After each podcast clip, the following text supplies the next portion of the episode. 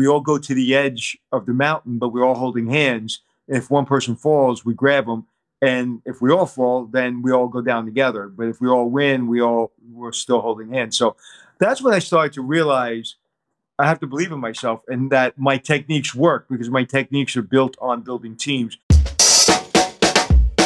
Welcome to the second season of The Modern Hotelier, the fastest growing hospitality podcast. Both hosts were named top 100 most powerful people in hospitality and voted fourth most popular podcast by the International Hospitality Institute. Each episode will get to know an industry expert and we'll discuss the latest trends in hospitality to help you, the modern hotelier.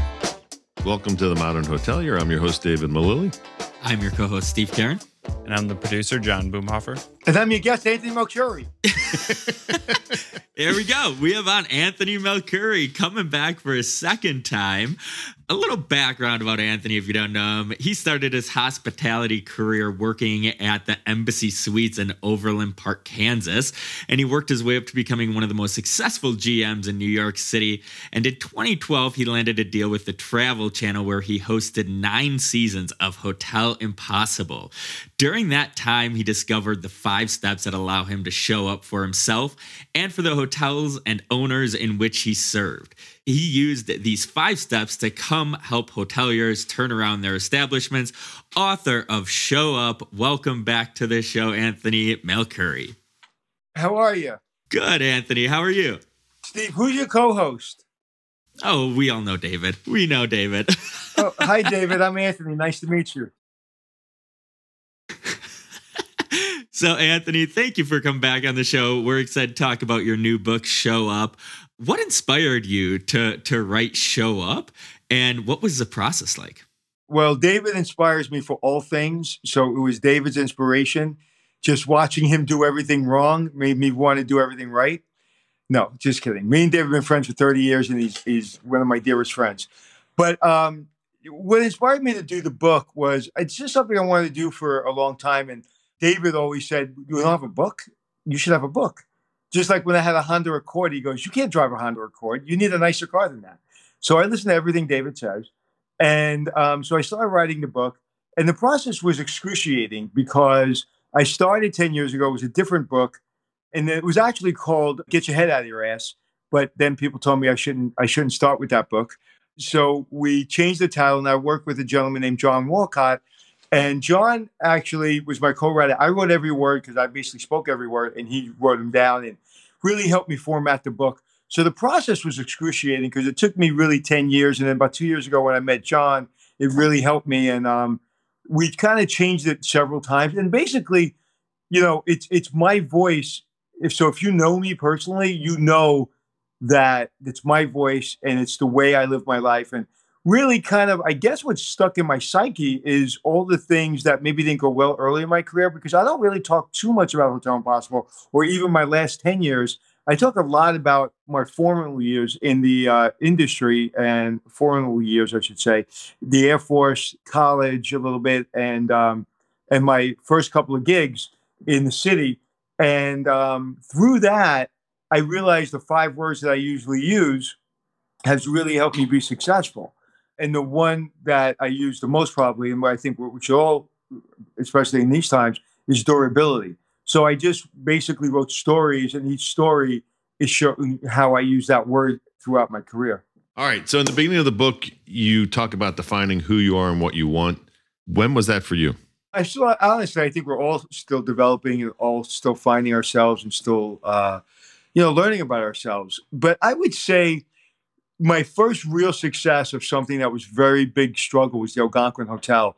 And as we started to really turn that around and build a team, I started to realize that although my methods are pretty straightforward, it's my commitment to the team and my commitment to the goal. We're going to win.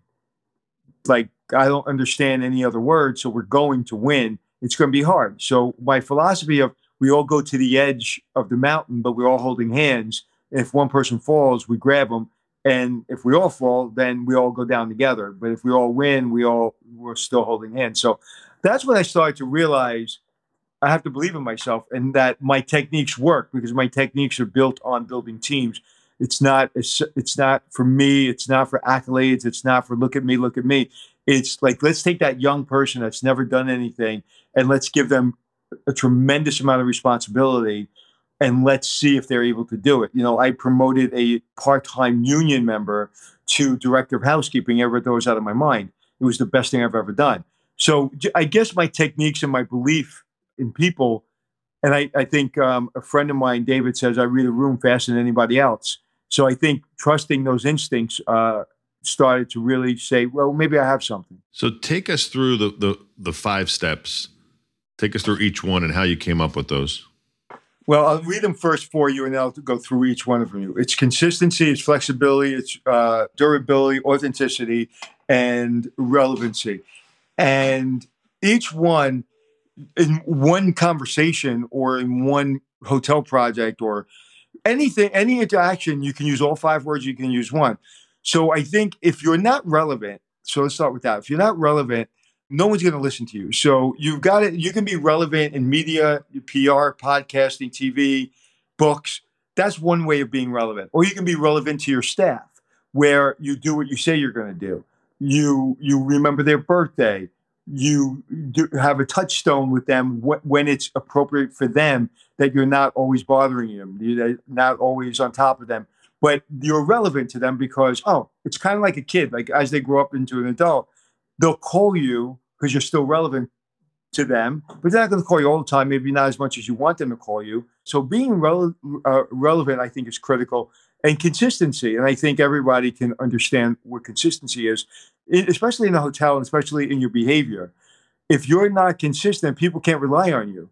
And if people don't rely on you, especially in today's uh, technology driven world, they're going to rely on somebody else or something else. And flexibility, you know, whether flexibility be it where you're flexible in changing your your your idea or whether it be flexible in creating an environment where everyone could could participate. So eh, i always say if you're if you're not flexible you break. So early on i don't know if i was as flexible. I wasn't flexible. And now i'm very flexible because if you don't you you won't be successful. So again these are all basic things that we all use sometimes but every one of them has got to be used 100% in its, its pure form. You can't be flexible for your benefit. You have to be flexible for both benefits. So if you're just flexible for your benefit, you're not going to win in the long run. Durability. We all get kicked in the you know what. We've all had struggles. We've all had challenges. And it's that durability to not know how to stop. You know, we've all we've all been down. And um, if you st- if you stop, that's a problem. So I think my durability has been my has been my number one thing that I've relied on, even when I don't know what the hell I'm doing. I was like, if I just get up, put my pants on, and walk out of the house, I think I'll be okay. I love that. I love that. And you know, in the last third of the book, you talk about putting those five steps into action. When in your life have you put those five steps into action? And has there been a time where you maybe wish you would have put those five steps into action? Well, I think it's a daily basis, and uh, uh, yeah, the answer is of course. And and I, I didn't mention authenticity. I think authenticity is really when people, if someone describes me that knowing me for a long time, I think the first thing they would say is authentic. And so I started really, especially when I was writing the book, I started really kind of pushing into authenticity. And when I wanted to say something, I said, I don't want to say that because maybe it'll be construed incorrectly. But then it's like, if I'm not authentic, you know, one of the reasons people hire me or the reason, you know, people want to work with me is because they know where they stand all the time. So I think authenticity has been a, a big part of my career. But in the beginning of my career, I think it got me in a lot of trouble because maybe I was talking and when I should have been listening. But yeah, all, all five of them, you use them, David uses them, you all use them. Everybody has their own words and their own philosophies. These are mine and these are what worked for me. You know, but at the end of the day, shutting off the noise and not looking at everybody's um, TikTok life and Instagram life and Facebook life. Stop. And, and I actually block people that I respect and I admire because I have friends, some have airplanes, some have yachts, some have bigger TV shows, some people, whatever. And I was like, you know what? I love them. I respect them. I don't need to see the I don't need to see the noise. I need to see what I'm working on and what I'm focused on because, because you start doing that, I oh, how do I take a shortcut to that? And I don't want that. So that why am I looking at that? So I look at things that that help me. And, and sometimes I just look at TikTok to make me laugh because I need I need a good laugh. But I think people, and I think we all say this, um, and I think we all see, see it, is people are becoming less human because they're all looking at other people. You know, for people are listening or watching, you know, I think what's important to realize is that this really isn't a hotel book. This is more a book about life and about business and about your own person. And so, having said that and having read the book, you know, what advice would you give listeners in general just to to show up? What would you kind of if you had one thing to, you know, kind of give that elevator pitch on showing up, what would you tell people? Make sure you have your stuff together. Make sure you're okay with yourself. Make sure that you know what you're capable of doing, where you can push yourself, and what you won't accept in life. You know, when we walk into a meeting or we walk into a, a friendship or whatever it is, we, sometimes you don't know what we'll accept. You have to know what you'll accept, so you don't, so you'll know what you won't accept. So I think in life, whether it be a business, you're interviewing and you really want this job because it's good money, but you know what? It's a little further from my house. And you know what? The boss wasn't really nice in the interview. And you know, my office really isn't that nice, but the money's really, really good. I'm going to figure it out. No, you probably won't. You'll probably get there within six six weeks, six months, and be miserable because the commute's too long. Your boss is an asshole, and you just and you just you're stuck to become miserable. So know what you want, and don't lie to yourself.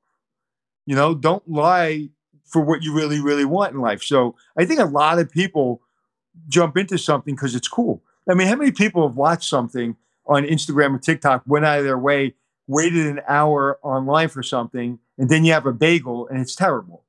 I didn't wait online, but this big thing that's on TikTok, everybody's saying it's great. I happened to be there. It was early in the morning. I went in for a bagel. It was, it was a bagel. But somehow they charged me $33 for lox and cream cheese with a bagel and it was a bagel. I could have got that bagel anywhere. So my point being is don't believe the hype, trust yourself and it sucks sometimes. It sucks hard sometimes. And that's when you have to really rely on your five steps. Whatever your five steps are, I don't be my five steps, but you have to have five steps. You know, and um, you know, if, if I have to say one of the people I admire is David because David believes in people and he trusts people. He trusts people a lot more than I trust people.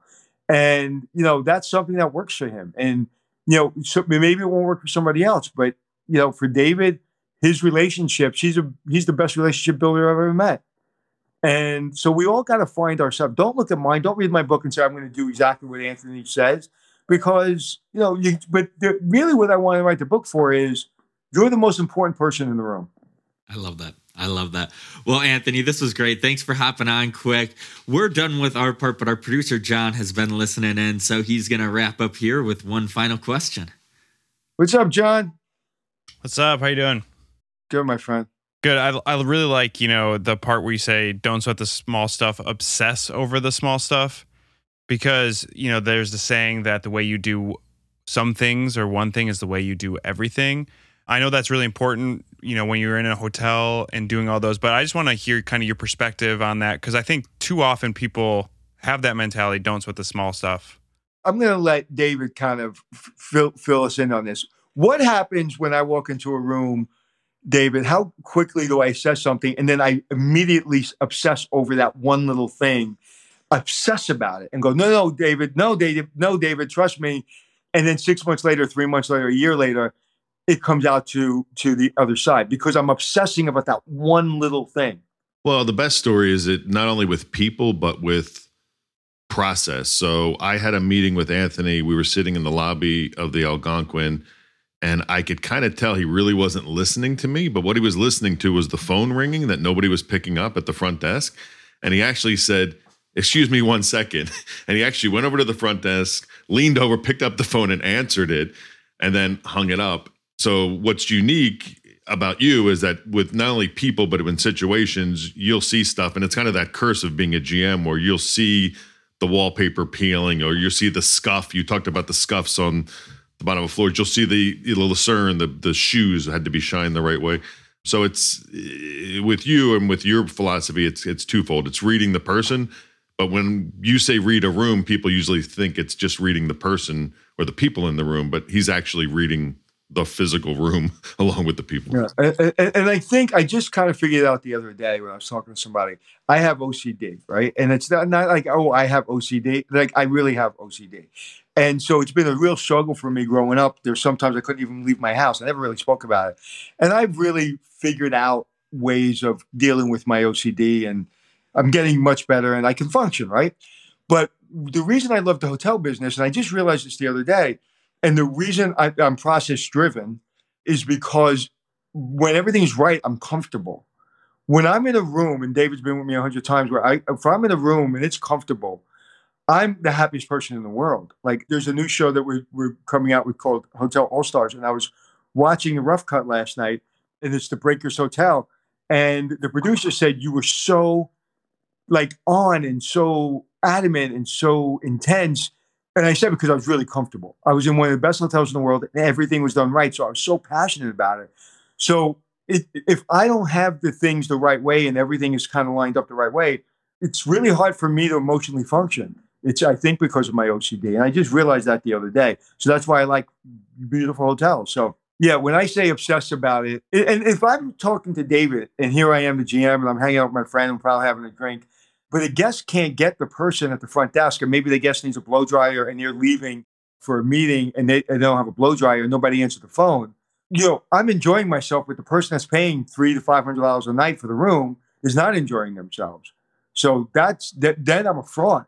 Then I'm, I'm not. Then I'm not being authentic to to my mission. Then I'm a fraud. That David's more important than a phone call, and you know, David's not that important.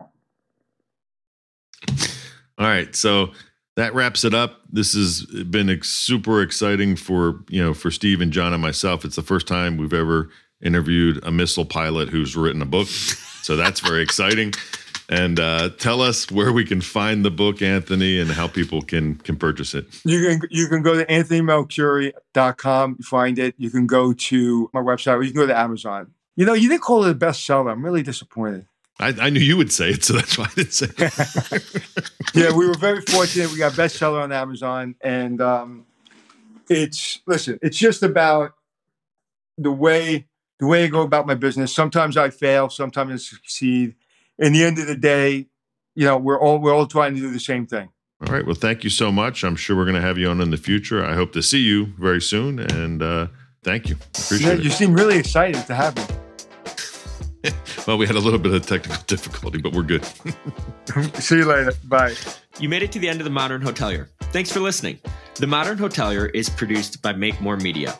Make sure to like and subscribe if you're watching on YouTube or follow wherever you get your podcasts. If you know of a guest or sponsor that would be a good fit, feel free to email us at hello at themodernhotelier.com. Thanks and have a great day.